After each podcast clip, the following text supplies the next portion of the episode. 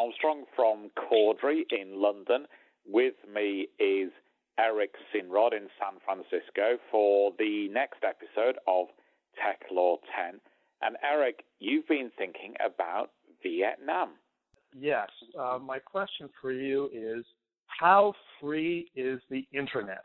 And of course, that's an overly general question, but the answer is less than free in certain countries, and the further answer is becoming even less free in other countries.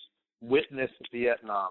So, just a few weeks ago, Jonathan, a law went into effect in Vietnam that mandates removal of online content considered offensive to the Vietnamese government. Um, the law was put on the books uh, under the pretenses of cybersecurity, but what it actually does is to require the takedown of content deemed toxic, and I put that in quotes, by the government.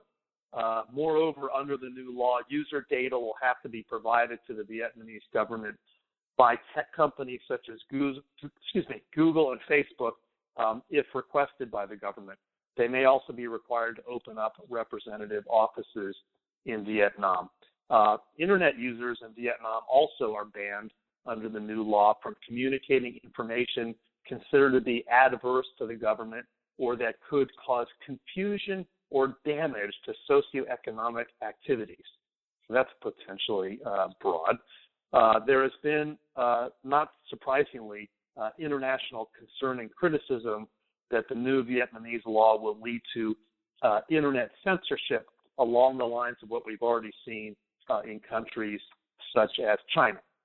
So, Facebook, for one, has said in reaction to the Vietnamese law that it believes in the rights of its users and that it wants to enable people to express themselves safely. Facebook also has stated that it removes content that violates its own standards when made aware that those standards have been transgressed, and further, that it uh, has a process to manage requests from around the world. Of course, Jonathan, how Facebook precisely balances these competing interests is not entirely clear.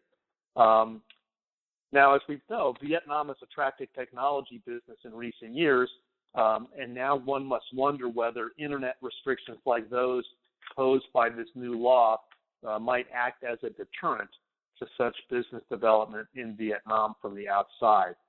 So, um, you know, per- perhaps further pressure from the international community, uh, including tech businesses, could cause the Vietnamese government to rethink its position, but that likely would take time, uh, even if such change could be effectuated, which is far from certain. So, all that being said, Jonathan, what do you think about this new uh, move toward uh, internet censorship in a particular country? Um, I mean, it seems to me that obviously uh, a lot of Eastern regimes, uh, Asian regimes, uh, from sort of Turkey eastwards, do tend to favour internet censorship of one form or another as, as a very, very broad brush general rule. Of course, uh, Vietnam's a very complicated uh, um, uh, nation. I've uh, had the privilege of being there and speaking at conferences there. And of course, some of their laws are tough. I can remember speaking at a conference there when the UK Bribery Act had just come in, and I said, and thankfully these are the words I used, it has been called uh, by some the toughest regime, uh, anti-bribery regime in the world, and and uh, one of the Vietnamese speakers said, well, do you execute people if they if they disobey that law? Because if not, I don't think that's a very tough law. And we sometimes forget that that um, countries like Vietnam are only recently becoming acclimatized to Western systems again. Obviously, Vietnam has had a uh, you know closeness to the uh, French legal regime and the English legal regime uh, historically. But I, I suspect that the problem of internet censorship is as old as the internet itself. The hmm. example I guess I give is I believe you're the US law expert, Eric, but I believe that Massachusetts passed a law very early in the history of the internet banning the sale of pipe cleaners. And pipe cleaners were banned because they were things that promoted the art of smoking.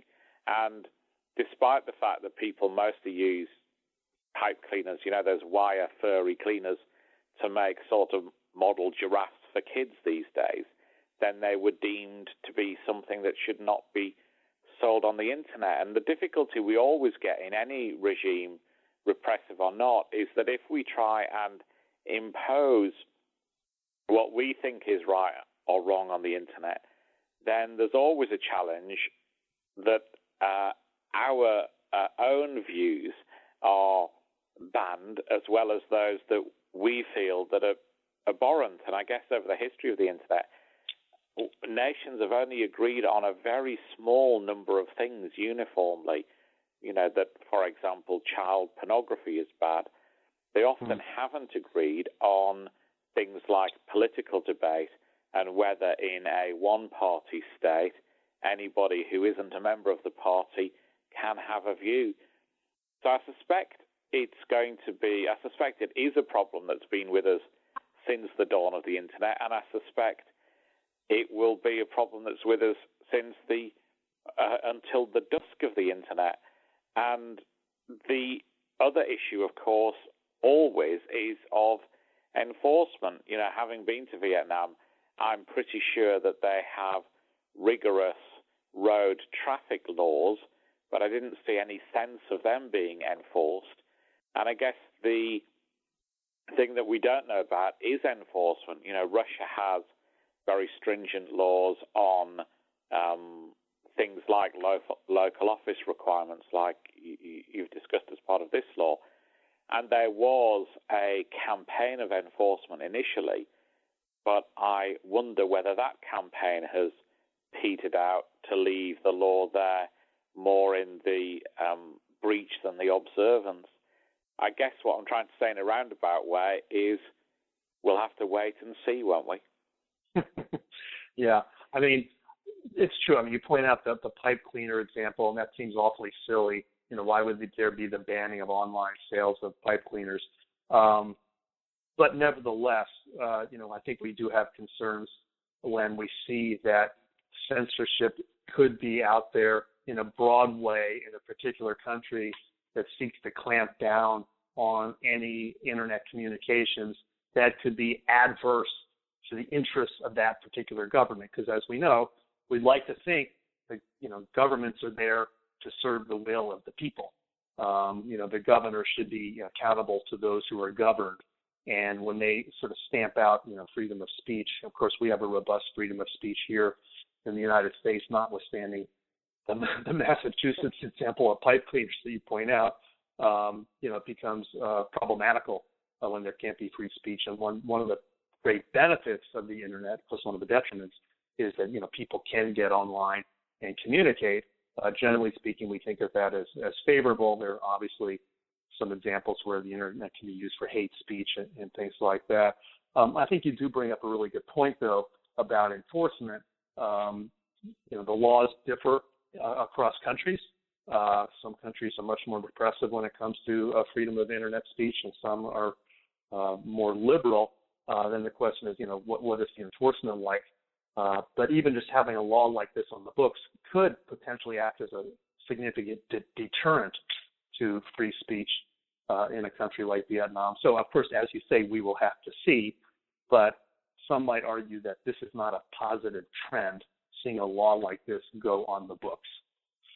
Yeah, so that's what I have to say. It does t- yeah, I think one more thing it does tell us, of course, Eric, and we would say this, wouldn't we, is the need for good counsel. One size doesn't fit all on the internet, and quite frequently, if you have uh, offerings of goods and services, even if they're passive, not active, if you just mm-hmm. mention that you can do stuff on your internet, uh, on the internet, then that can put you within the jurisdiction of countries where you didn't really intend to sell and that wasn't in your business planning. So I guess, like all of these things, one of the lessons to be learned is having a proper strategy. And particularly if your site enables P2P communication, so users to communicate with each other, then you will want to do a thorough legal review of this Vietnamese law and other laws like it before you launch. Absolutely true. Correct. Okay, well, listen, this has been your weekly Tech Law 10. I'm Eric Sinrod in the San Francisco office of Duane Morris. You can find me at ejsinrod at duanemorris.com for email. You can find us on the usual social media outlets. Uh, we're going strong in 2019. Who would have thought? We're now well into 2019. We're I forget exactly the podcast number we're on right now, but I think we've well past 250, and we continue to keep going. So, Jonathan, why don't you close this up, and we'll talk to you the next time. Yeah, uh, Jonathan Armstrong. Uh, sorry, Jonathan.armstrong at corderycompliance.com. Do uh, definitely get in touch with us if there's any topic that you think we should speak about. We'll be with you again in a week or so, um, provided, of course, that some foreign government doesn't close us down. Thanks for listening. Cheers.